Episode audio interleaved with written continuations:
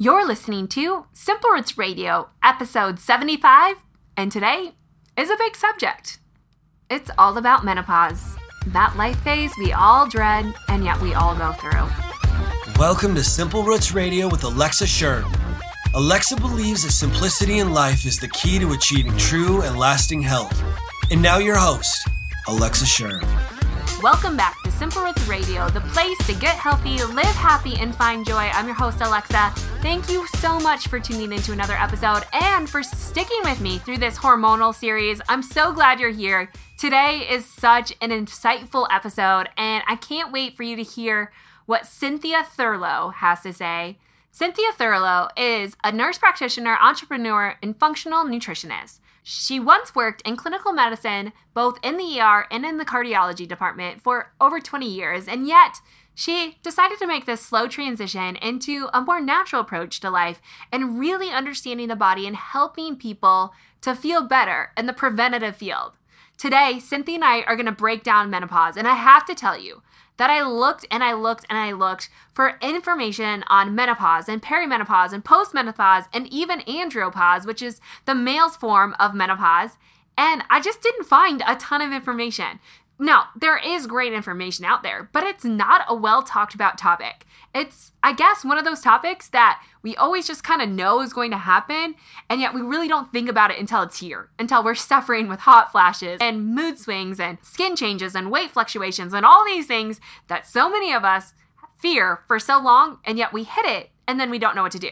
So today, I'm gonna ask Cynthia all the deep questions about menopause and how we can really heal and prevent it so even if you're younger, menopause is the way off. We're talking about prevention. And if you're living in the heat of the moment, literally, she's got tons of information for you.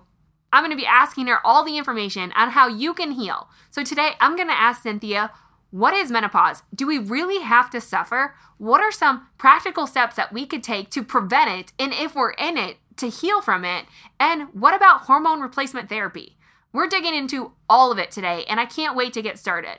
But before we get to the show, I just have one quick announcement. If you have been following along for a while, then you know I have a five day hormonal reset.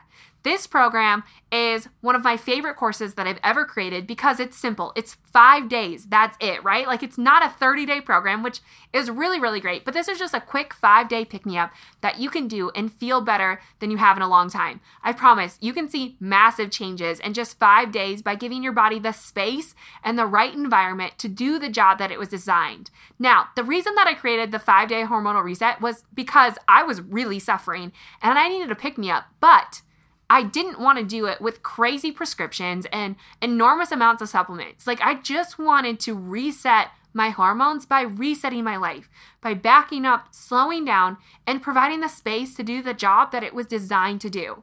I didn't want to live for my health, but rather live with my health. And I can assure you, this is the course for you if you're looking for something like that.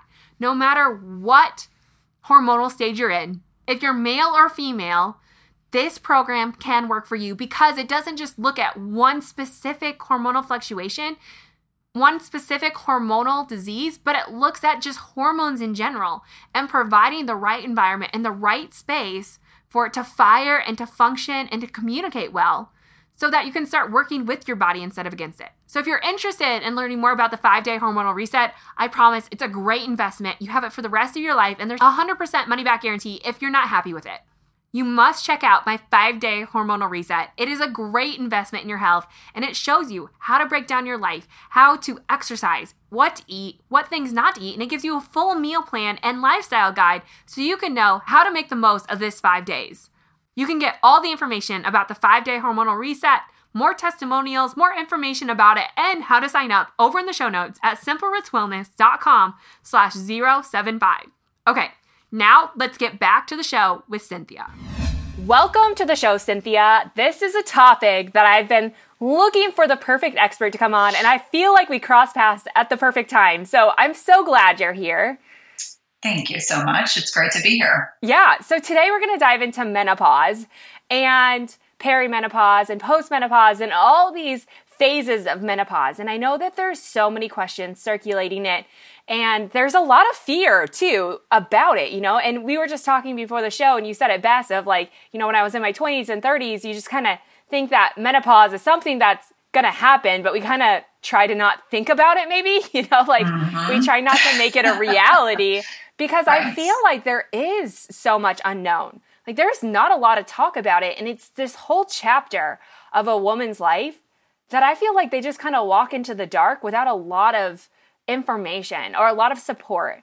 Um, and and so I appreciate you being here, but I want to know what like can you define what menopause exactly is and like the different phases of what people talk about when they introduce menopause yeah i mean and those are great questions and i and i think you know first and foremost it's the lack of information lack of support that women definitely feel as they're kind of getting closer to that time period in their lives but from a western medicine perspective menopause is defined as a cessation of a woman's reproductive ability Mm-hmm. the opposite of when our period starts. So menopause is when, um, if you think about it, you know, our bodies are no longer um, menstruating every month. So we're no longer having periods.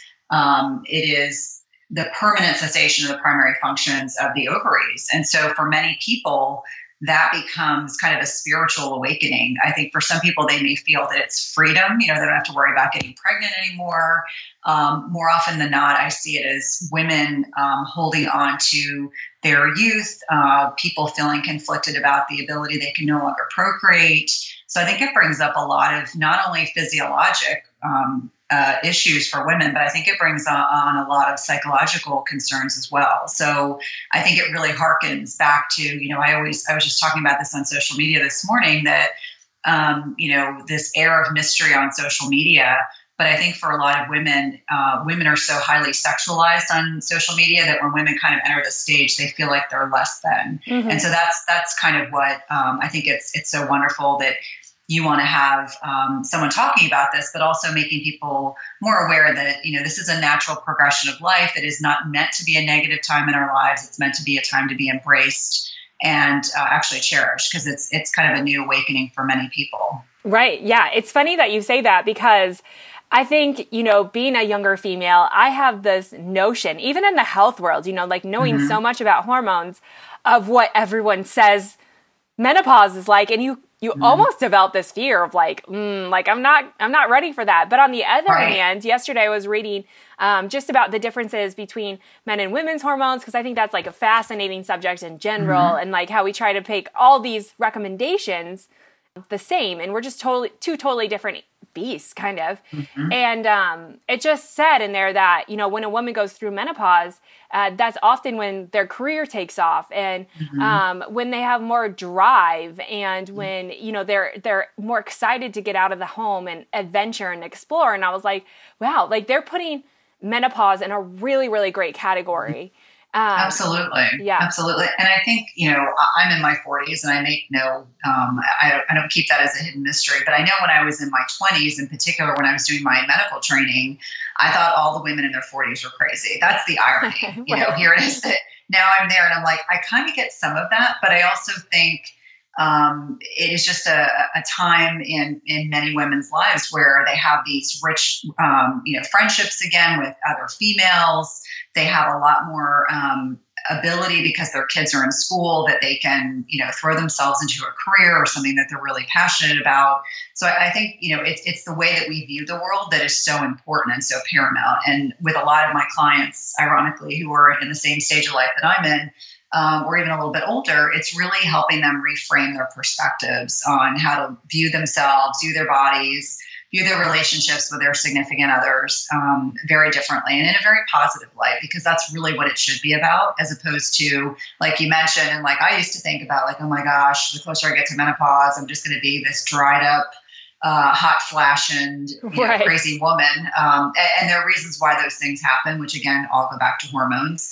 Um, but you know, viewing it as a as a positive and not a negative, and that's that's always my my focus. Right, right, yeah. It's just a, a new life stage. Just kind of like you know, when you look at the hormones, there's two big segments of that when we go through puberty, and then when we go through menopause, which women aren't the only ones. Men go through mm-hmm. andropause, which has has generally been referred to as those midlife crises, but we mm-hmm. all go through those changes. But Okay, I really want to get into the hormonal aspect of that because I know that's what so many people are interested in.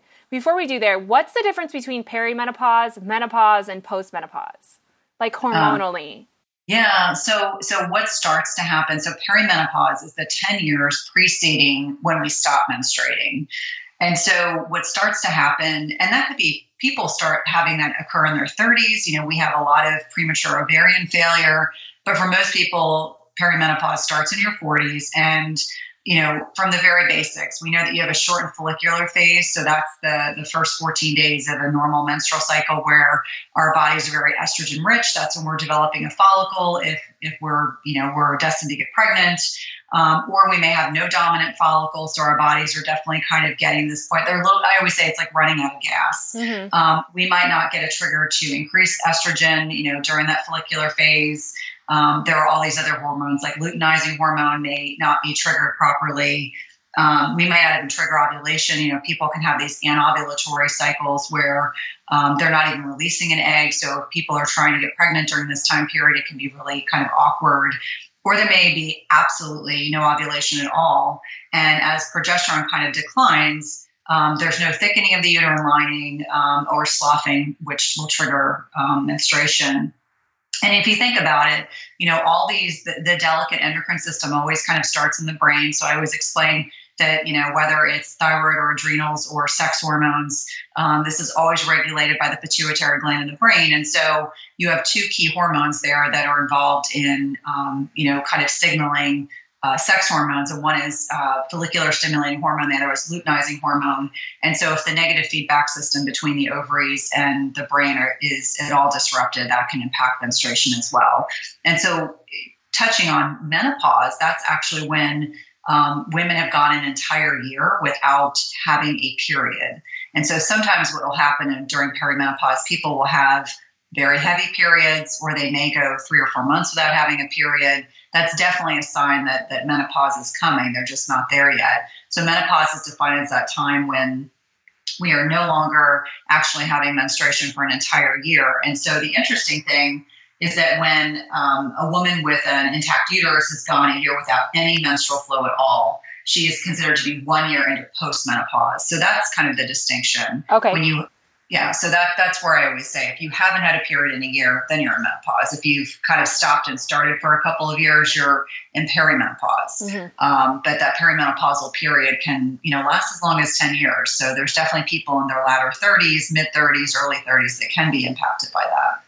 And is perimenopause when all these symptoms start to occur? The symptoms that I think people really fear of weight gain and dryness and mm-hmm. um, hot flashes and the the mindset and and more importantly do we have to go through that like is that it, like you know like when we think about pms now we think that that's something that we all go through but really at the end of the day we have a lot of control over that is, is mm-hmm. menopause the same way you know it's interesting because i have seen such a wide variety of people that are in perimenopause and menopause and i honestly think if, if people get it when i say people if women get it right before they go through menopause. And by that, I mean, um, if they fine tune in on supporting hormones, and, and that's a lot of the work that we do is supporting female hormonal health um, if you're doing that adequately, you are less likely to experience the hot flashes, the vaginal dryness, the you know urinary incontinence, the um, you know ur- chronic urinary tract infections, and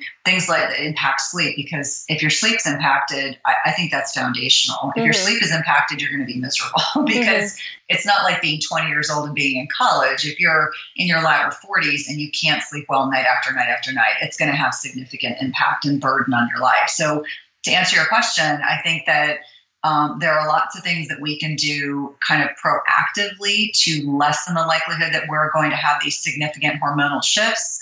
Um, what I find, however, is that a lot of people um, they they they kind of get lumped into this. You know, you're 40, you gain weight, you're at a certain age, so therefore, you know, you're just at a certain age, so you should just accept you've gained 20 pounds. And, and I, I just don't buy into that. Um, I, I, just think that that perspective and that mindset, which oftentimes is exacerbated by a lot of my um, well-meaning Western medicine trained friends, uh, it, it, it, just really does a disservice to people because that the, all of those cognitive impact uh, that that happens related to progesterone and estrogen in the body um, weakening um, can make people profoundly depressed. And so there, are definitely things that we can do to support uh, bodies as they're aging in a proactive manner that don't involve doing crazy, excuse me, don't involve doing crazy, crazy things. Mm-hmm. Can you give us some examples of what some of those things are? Because. I think that's a big question that everyone wants um, to know. Yeah, and so you know, I, I, like to focus a lot on the adrenals. Uh, you know, the one thing that I like to explain is that yes, as our ovaries are producing less progesterone and estrogen, the thing to really think about is that the net impact on your adrenals is pretty substantial. So if you if your adrenals, which are designed to be an emergency backup system in the body, if they're being drawn upon to you know to be producing more progesterone it's already putting a strain on them. So it's very very important that we really fine tune our diets. Uh, we ensure that we're getting adequate healthy fats that we keep our blood sugar stable. Uh, we know that the adrenals if they're being called upon excessively it's going to lead to blood sugar instability. It's going to you know lead to you know gut health integrity issues. And so you know i always start with diet um, I always start with helping to support sleep. Um, you know, one of the other things that I think is really important is, you know, if we're encouraging clients to consume enough healthy fats, are they actually digesting their fats? Can they process their fats? Um, you know, this is where I like to do cortisol testing and stool testing to look for, um, you know, abnormalities in their circadian rhythm patterns, um, to look for mucosal uh, integrity issues, you know, within the mouth that may be suggested that they're having some immune system issues you know, looking at their stool. Mm-hmm. And nowadays, there's so many great options of being able to determine if there's inflammation, if they're having trouble, you know, digesting their fats and giving them support to do that as well. Um, if someone's really dealing, and a lot of us are exposed to synthetic hormones throughout our lifetime, and I know, I know myself very benignly, I was given oral contraceptives for years because I had irregular periods. Um, but the net impact over a lifetime of synthetic hormones, uh, whether we're taking them uh, orally or using them systemically, as well as you know just the cumulative impact of environmental toxins and, and food toxins. Um, that's where diet, environment, personal care products. That's a lot of what I will focus on as well. Um, and then if you're looking for specific recommendations. You know, if someone's already experienced vaginal dryness, for example, if they're in perimenopause, a really easy thing to use is coconut oil as a lubricant, but also mm. things like um, you know, wild yam cream. Um, you know, if they're menopausal, there's other options, but there are absolutely ways that you can kind of get around that that still support hormones, but don't mask what the real root cause issue is. Right, right. So when you talk about that, like the preventative methods, or I don't even know if you would say preventative, when we talk specifically about the diet, what are some of the recommendations that you have for the diet? I know you talked about mm-hmm. the fat, but what else? I really like my clients to consume organic meat uh, and wild caught fish. I think that's really important. We want to limit exposure to um, you know toxins or hormones that the fish or um, or you know mammals are given. Um, it's worth it to spend the extra dollars. I'm not a huge fan of dairy. I know that that mm-hmm. really um, I sometimes get angry mail about the fact that I'm not a huge dairy fan, but unless you're consuming, you know, raw dairy or organic dairy and you know that you're getting it from a good source, I, I just think dairy can be highly inflammatory. Um, so we want to cons- and we want to ensure that we're consuming plenty of green leafy vegetables. I'm a huge fan of my female clients having a big salad midday to kind of break a fast if they're if they're doing intermittent fasting. If not, I, I really encourage them to have a very nutrient dense diet. And so things like um, cruciferous vegetables, and that's a big fancy way of mentioning cauliflower and broccoli and kale and, and, and cabbage and things like that that help promote estrogen secretion. Um, you know, other things that I really think about, I know I mentioned and I touched on healthy fats, but you know, just ensuring that you're getting variety in your diet. You know, if someone's very food monogamous, if they give me a food diary and they eat the same foods every single day of the week for breakfast, lunch, and dinner, then we need to kind of hmm. ensure that we're mm-hmm. getting some um, some options in there as well. And then probiotic rich foods, I think, are really important for helping to promote, you know, good um, gut microbiome. So making sure we've got lots of beneficial bacteria that we're introducing into our bodies. So fermented veggies are a huge huge focus of um, you know work that I do with clients and either encouraging them to do their own or you know purchasing a good brand like Wild Brine is a huge um, favorite of mine and many of my clients because you can get kind of unusually seasoned um, fermented veggies, which I think is always valuable. Yeah. You know, mm-hmm. things like kombucha or kefir if you're doing dairy, um, all really beneficial. You know, what you know, um, brined olives. Um, I know for people that like salty foods, that can be particularly appealing. But you know, really focusing on nutrient density. What I find, though, to be honest, and, and I'd be curious to hear what you have with your own female clients. But what I see is people usually get very fixated on they're in their cars, and we're in a very traffic laden part of the United States people may spend an hour and a half, two hours in their cars every day on top of working a 10, 12 hour day. And right. just have a hard time cultivating, um, you know, time to do meal prep, but ensuring that we're doing everything we can. I have personal chefs in the area that cook for some of my clients because they just, it's like time or money. They don't have enough time, so they'd rather just pay someone to do it. But ensuring that you're just setting aside time each week Mm-hmm. Um, you know, to do that. And then lastly, I think it's important to get some high quality starchy carbs. I'm not a huge fan of hardcore, um, you know, the outlier diets, as I like to call them. Right. I'm not a fan of people um, not eating um, starchy carbs because I do think that there's value, but it shouldn't be the focus of your diet. So if they're doing sweet potatoes or root veggies, um, or if they tolerate pseudo grains like quinoa, um, you know, millet buckwheat. Uh, I know, despite the name, as you know, it's not wheat. Right. Um, and then if they and if they tolerate grains, I mean, I'm okay with people doing some oats um, and doing you know basmati rice and things like that. But again, just being conscientious about the quality of the foods that they're eating. And I find for most of my female clients. Um, you know that are sugar burners, um, which is a term that I know I know you're familiar with. Mm-hmm. For those who are not, the people who are just in this chronic state of they're always hungry, if they're hungry every two or three hours, I want them to ensure they can get from one meal to the next without getting hungry, without needing to stack, snack. Because if we can keep their blood sugar stable, they're gonna they're going to be able to have more energy. They're not going to be snacking. They're not going to be craving junk and crap. Um, and so I think as women kind of head into this time period, dialing in on diet, you know, they just don't have the ability to eat crap that most of us ate in our 20s. Right. Um, as people get closer to perimenopause or in menopause, they just find that the, they can tell. Like women will say, Oh, I had a weekend, I was away with my significant other or my spouse, and I ate crap all weekend and I'm up by five pounds. You mm-hmm. just don't have that leeway that you had before. Mm-hmm. Um, so, nutrient density is a huge focus. Yeah. And you hit on a ton of points that I talk about all the time, which is becoming fat adapted and mm-hmm. intermittent fasting and um, giving up snacking. I mean, like just huge things that I feel like make us so dependent upon food. Yeah. And that can change. So, to follow up with this, I know I get a lot of questions about weight gain, and this kind of goes along with it, but just in symptoms in general, if you kind of take care of one symptom, do they tend to all just get less? Oftentimes, yes. You know, I, I think weight gain is always is always the pain point. That's always why someone will come to me because they're worried about that. Why is this happening? I'm exercising essentially excessively. I'm restricting calories. Why is this happening? And I always explain that, you know, weight gain is just a sign of inflammation. So where's the inflammation? Where are you inflamed? What's going on?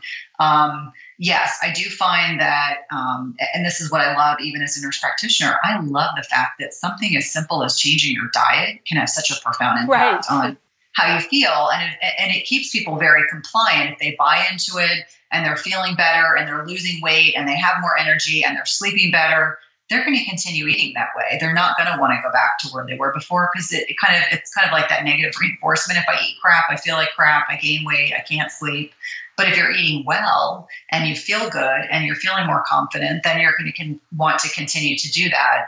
Um, but weight gain is always the pain point, and I totally, totally, totally get that. Especially for people that maybe they ha- hasn't been an area of struggle for them in their life, but all of a sudden they're like, my pants are tight, or I had to buy a bigger size jeans, or I couldn't get into this dress that I wanted to wear at a special event. All of a sudden, it just kind of brings that home of yeah, I really did gain some weight. What's going on? Mm-hmm. So better to be proactive when they're still feeling pretty good than to wait until they're absolutely miserable. Right, right, always. Okay, so when we get into this, um, hormone replacement therapy tends to come up a lot. What is your mm-hmm. take on that and suggestions based on those people who are thinking about hormone replacement therapy? And then later, I want to talk about those people who are, are on it. Yeah, you know, my personal feeling, and I do not take hormone replacement therapy. I always like to be very upfront about that is that it's a band aid. It's not hitting the root cause. Um, I, I, very frequently see clients who have had sex hormone testing, always with blood, not with saliva, which isn't nearly as accurate. And you know, a well-meaning provider has put them on testosterone or estrogen or progesterone, and they come to me and they're a hot mess because they're. It's almost as if you know, and this is, and having practiced as a Western medicine provider for a long period of time, I get it. This is how we're all trained. We don't look for root cause, we look at symptoms. And they're trying to ameliorate symptoms. And so they, they get something on the lab that's ab- abnormal, and so they want to address it. What I prefer doing is ensuring that, you know, their, their diet is, is, is, maximized to ensure that they're making good healthy hormones because sometimes that could be part of it for example if someone's not eating adequate fats um, they're not going to make enough cholesterol. That mm-hmm. they're, they're, going to impact sex hormone production in the body. I'm oversimplifying it, but it's important to, to mention that in our very still very fat phobic culture, as there's been this shift of you know the dogma used to be that um, you know fat is bad, all fat is bad. You should eat low fat and non fat garbage, as we know, which is really totally inaccurate.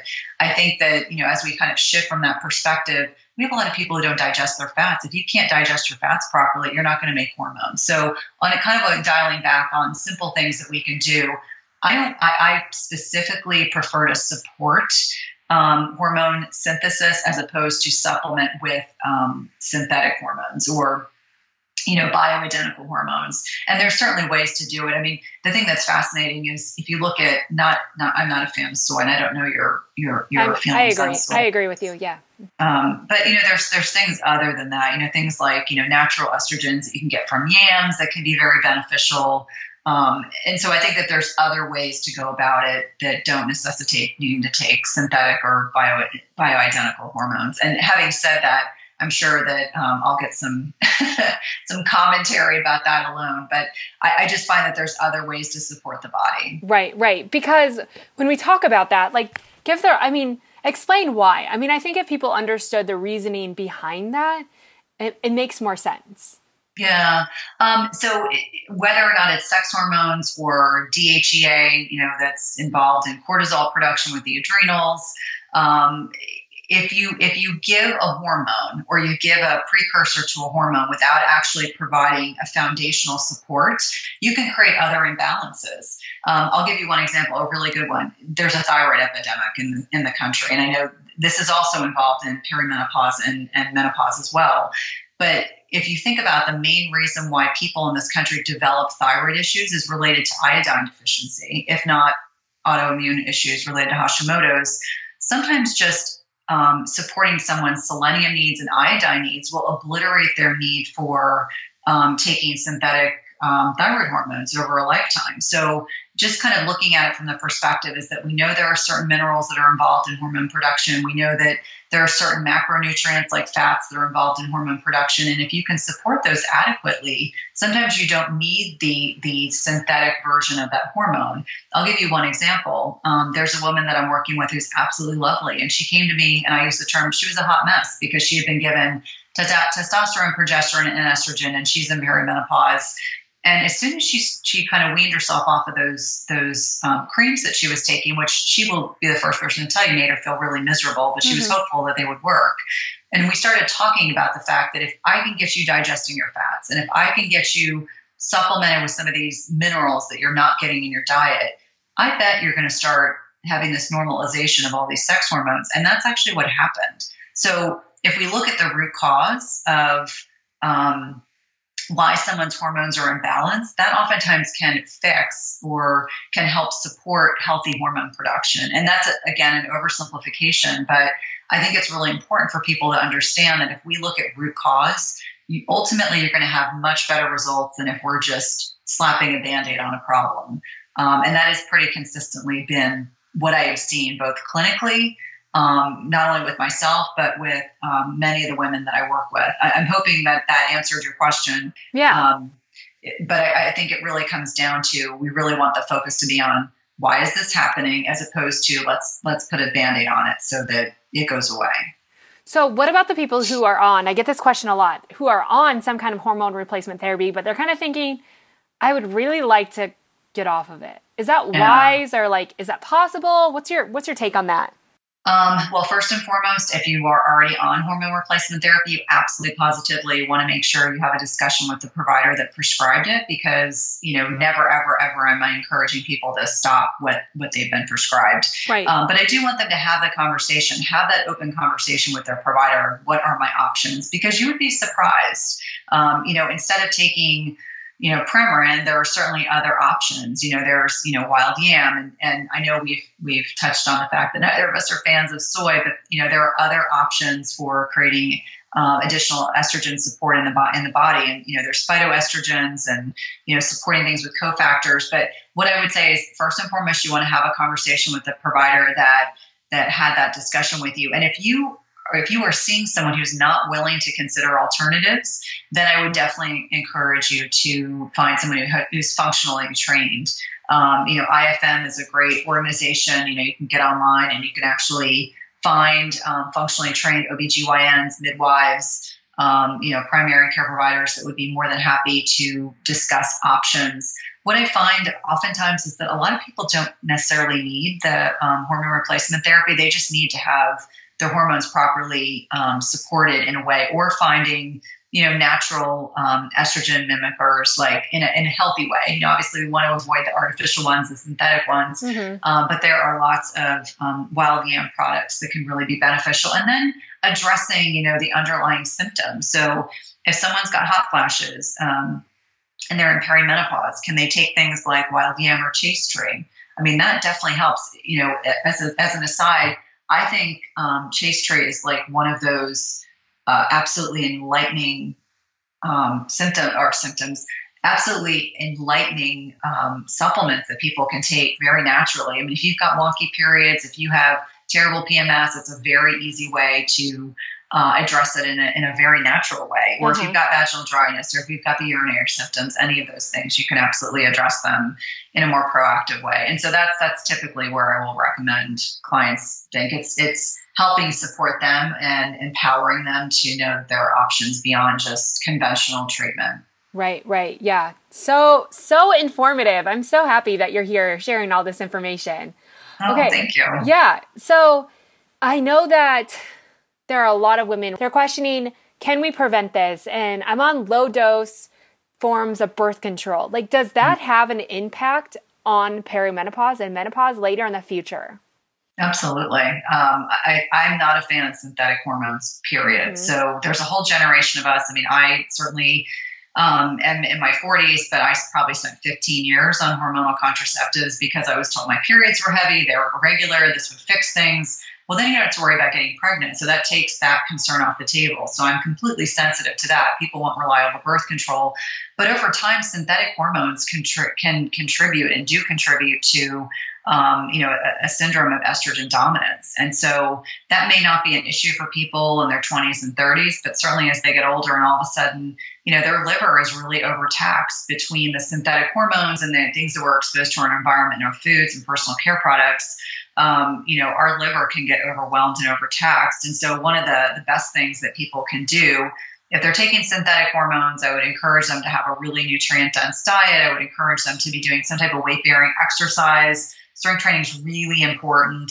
Um, I think it's really important to make sure, you know, it, the whole mindset piece, I think, of our very overtaxed, overstimulated um, world can't be underestimated. And so the cumulative net impact on that is that it's really important that people have something that they're doing for self care every day. You know, mm-hmm. I always, I, I don't ever want to pick on the CrossFitting community. I just use it as an example of people that are very physically fit and, um, you know, they, they do very strenuous activity, um, but, you know, making sure they find some balance. And then, the other piece that I think is so important in terms of being proactive is making sure you have a daily bowel movement. I know this sounds so silly, but that's the best way we excrete estrogen um, is through our GI system. So if people think it's normal to have one or two bowel movements a week, I'm here to tell them it's not. Right. Um, if you think about it, it's really um, a very ineffective way to eliminate things from our bodies. So just making sure that elimination pathways are open.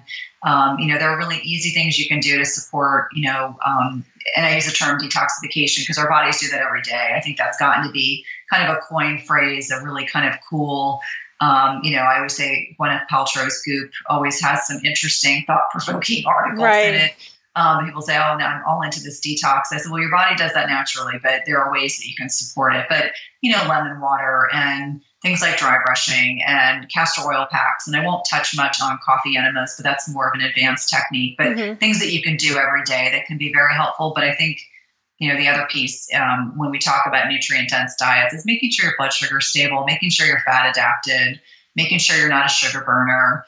Um, making sure your blood sugar is stable and that your stress is dialed in. I think all those things if you are ahead of the curve, it's going to be much more beneficial. Like I am at a point in my life where I always say, like, had I not been as proactive as I had, how much worse would things be for me right now? Probably pretty significant. Mm-hmm. Um, so I think being proactive is a great is a great way to think about this, so that people don't head into their perimenopause years and fear them; that they just find them to be empowering. Right. Right. Yeah. Ah, so good. Okay. I have a couple more questions. One mm-hmm. is I'm always love to break the myths that we carry so much with these topics of health because I think there's a lot floating around that just make us live in fear. So, can you break down like two or three myths that you see revolved around menopause? Yeah, you know, I, I think that um, I think the biggest one that I that I hear from clients um, and, and I've heard from female friends and family members is that uh, when you go through menopause, you're not going to have sex anymore, or sex won't be satisfying, or that your intimate relationship with your significant other spouse or except whomever uh, is going to be hindered. And, and so I think that there are definitely ways to to work around that and to acknowledge that as your body's changing, your needs may change. You may need more lubrication. You may need more, more foreplay, as an example. Um, but that's a big one because it, it's interesting that I was reading a statistic the other day that um, people in menopause, whether it's male menopause or female menopause, um, there are more people that are single and having sex than would be expected. So clearly, people are, are finding a way to get it done. So menopause does not equate with being um, asexual or celibate unless you choose to be. Mm-hmm. Um, the second thing is, I, I, have plenty of female clients um, and friends who have hit menopause and they haven't gained 100 pounds and ballooned into you know two versions of themselves so right. i think that you know as we have hormonal shifts in the body you may acquiesce to being five pounds uh, or 10 pounds heavier than you were before but i don't think it you know menopause needs to be equated with you're going to gain a bunch of weight and be miserable mm-hmm. so that's two um, and and the, the last thing that i would say is that um, there are ways to address symptoms of menopause whether it be insomnia, um, you know, the urinary symptoms for a lot of people, it's they, they become incontinent or they have frequent urinary tract infections or they have a lot of vaginal dryness. Um, or just the issues of hot flashes. There are ways to address those symptoms in natural ways that don't involve putting you on an antidepressant um, or involve you having to have, um, you know, surgery or any of the other um, things that I've seen that have been brought up with clients or I've just read about in the, the lay public literature or in research literature. So I think it's those three things. Like I, I just don't want people to um, to fear menopause that they're suddenly going to have to wear muumuus and um, you know give up sex and just accept that they're not going to sleep well again or they're going to have hot flashes till the day they die. I just I want to be I want to send a more encouraging message. Mm-hmm. Yeah. Okay. Just a few quick fire questions before we go. This this podcast has literally been a wealth of knowledge and I know so many people are going to benefit from it from a topic that's so not talked about really and so fearful. So I hope that people enjoyed this and ask questions because I'm sure I could always get Cynthia back on the show. um, but a few quick fire questions. What is the first thing you do every morning for your health? I exercise. Mm. That's that's like my something I'm really passionate. My kids actually know if I if I don't, I get grumpy. Yeah, I do take rest days, but it definitely something that's definitely a priority. Okay, this is a question that goes along with that. Just from my own research, there's like some speculation that exercising, like if you have adrenal issues or maybe some hormonal issues, exercising later in the day is actually more beneficial than the morning. Have you found anything significant enough to recommend that to people, or is it just like exercise and when that works for you, do it? Uh, well, I would say if someone, if we know someone has HPA dysregulation or adrenal fatigue, um, excessive exercise or too intense exercise can be harmful. So that that would be my caveat. Um, I think you have to exercise based on what works best for you. You know, for me, I'm an early bird person, so it's not it's not a pain to get up at 4:30 in the morning. Um, I'm not a night owl. I like to go to bed early, so I think exercise or movement. Sometimes I use the word movement because I have a client who told me one time that ex- the word exercise made her feel like she was going to have hives. said, okay, then we'll just say movement. Um, exercise is really about what what lights you up, what gets you excited and inspired. And for some people, that might be walking, and for someone else, it might be CrossFit. Um, but my caveat would be, you know, exercise when it feels right for you. Um, exercise in a capacity that doesn't leave you drained, and if you've got significant hormonal impact that you know of, then you need to dial in on the intensity. Yes. Okay. Makes total sense. Okay. What's your favorite health book? Right now, I am plowing through Gabby Bernstein's Judgment Detox, oh, and yeah. so so when I think about health book, I, am starting to think more about mindset stuff, uh, and and I think it is probably one of the most profoundly impactful books I've read in a long time because it really is changing our perspective on how we view others and um, the judgments that we make and how that impacts us in a negative way. So mm-hmm. um, I, she's kind of one of those spiritual warriors. I don't know if you've read any of her books, but mm-hmm um, I think it's good for me mindset wise. So that that's what I would say is probably the book I'm reading right now that I'm enjoying the most. That is health focused. Mm-hmm. Oh, I'll have to check that one out. Okay, what's the one food you couldn't live without? Avocados. Yeah. avocados. I love avocados. I mean, to the point where like every meme on avocados, I can't get enough of them. Like I just bow at the pillar that is the avocado because I think it is a like perfect food. Uh huh. Yeah. It's got a good ratio, doesn't it? Okay, what is the best piece of advice you've ever received? Mm, trust the process. You know, sometimes we don't know where we're going, but acknowledge that, you know, as each door opens in our lives, I mean, that's where we're meant to be at right at that moment. So just trust the process. That's so good. And what's the best piece of advice you could leave us with? Hmm. Never discount the ability uh, never discount the ability uh, for your food choices to profoundly impact your health and well-being. Mm, yeah, yeah, so good. Okay, I really thank you so much for being here, for sharing this information. Again, it has been so knowledgeable, and I know it's going to help a lot of people. But before you go, can you tell us where they can learn more about you and find you online? Absolutely. So my website is www.chtwellness.com. Uh, I am on Facebook, I'm on Twitter, I'm on Instagram. It's usually CHT Wellness, uh, but that's where you can find me. I blog, and you know I'm in the midst of. Um, you know, I, I, just transitioned. I usually do group programs throughout the year, but I also do one-on-one work as well. Really focusing primarily on uh, females and hormonal health. That's kind of been my my niche, but my background was in ER medicine and cardiology, so it couldn't be more more different than mm-hmm. what I mm-hmm. used to do. Yeah, thank you so much for sharing all this information with us. No, thanks so much for having me.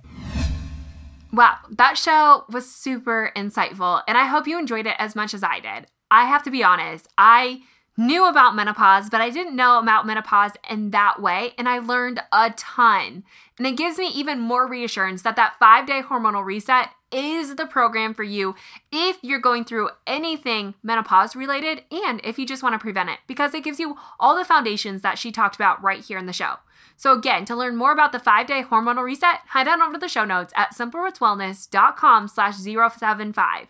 And for all of the information that Cynthia and I talked about in the show, as well as how to learn more about her, head on over to the show notes at simplerootswellness.com slash 075. And make sure you head on over to her own blog, which is chtwellness.com, because she has a free ebook all about treating adrenal fatigue. So if you're suffering with energy fatigue, if you're just feeling like you don't have enough drive and desire and you're just sluggish all the time, head on over there. Her ebook is amazing, and I know that you're going to love it. So, again, to learn more about Cynthia and get her free guide and work personally with her, head on over to chtwellness.com. Thank you so much for tuning into another episode. I do have one last thing, and that's your quick fun fact of the day. It's all about those hormones, of course. Okay, the quick fact is did you know that a carrot a day can keep the hormonal imbalance away? I know it sounds an awful lot like an apple a day keeps the doctor away, but carrots actually have a unique indigestible fiber to help detox excess estrogen from the body. This means the liver can more effectively regulate metabolism, and these fibers are so unique among other indigestible fibers that they can bind toxins, especially these excess hormonal toxins, and carry it safely out of the body without feeding bad bacteria in our gut. So, unlike other bacteria, which can detoxify and get rid of toxins, oftentimes that fiber is actually feeding the bad bacteria, kind of throwing everything out of whack, giving you excess gas and bloating. But carrots are unique in the fact that it doesn't feed back bacteria, and in fact, it almost has an antibacterial property to it. One research named Ray Peat found that consuming just one medium sized carrot a day for three days in a row significantly reduced bad estrogen. That is crazy. And if it's really that simple, sign me up, right? Just one medium sized raw carrot is all you need to try it out. And what's even more interesting is that research indicates that when raw carrots are consumed for a number of weeks, they have the ability to reduce serum cholesterol by 11% and bind excess fat, increasing excretion by 50%. I mean, it might seem too good to be true, but it's just one raw carrot a day. What can it hurt to try it out for yourself? So there's my fun fact for the day. I did post that over on Instagram. If you're not following me on Instagram at Alexa Schirm, why don't you head over there and do so? I'm posting 35 tips to help reset your hormones, and these are just easy, practical things that you can add to your everyday life. So again, head on over to Instagram. It's where I spend the majority of my time, and that's at Alexa Schirm. I also am doing a four-part hormonal class over on Facebook Live. If you haven't been following along over there, again, it's another great place just to learn more about hormones and regulating your hormones. So far, the classes include five commandments of healing hormones and why snacking could be sabotaging your hormones and what to do instead. So, again, head on over there just to learn more information, right? The more the merrier. And the most important thing is not necessarily gaining more knowledge and living in knowledge overwhelm, but it's actually putting this into practice. So, again, take those tips on Instagram, the tips that I give you on Facebook, and if you just want the more practical how to guide, again, don't forget to sign up for that five day hormonal reset because it's literally all bundled together into a guide that's going to work for you and a journal to make it as realistic as possible for yourself. So I hope you enjoyed that tip. Just one carrot a day to keep the hormone imbalance away. I mean, sign me up, right? Thank you so much for tuning in. As always, if you want to do one last thing to help me out, I would love if you leave a rating and review. It's so simple, takes two minutes of your time, and literally means the world to me. If you've jumped on any other podcast, you'll hear it over and over, and every podcaster talking about it because this literally is the lifeblood that keeps us afloat. Not to mention, it helps other people who wouldn't otherwise hear about Simple Roots Radio find it and listen to it and hopefully get some practical health advice that they can take to live a healthier life as well. To leave an honest rating and review, all you have to do is head on over to simplerootswellness.com slash review or find me on iTunes by searching Simple Roots Radio, leave a star rating, and then just simply type in a review. I read every single one of them and they mean the world to me. Again, it just takes two minutes out of your day. You only have to do it once, but it, it really is what keeps the show going. So I would be honored if you would do that.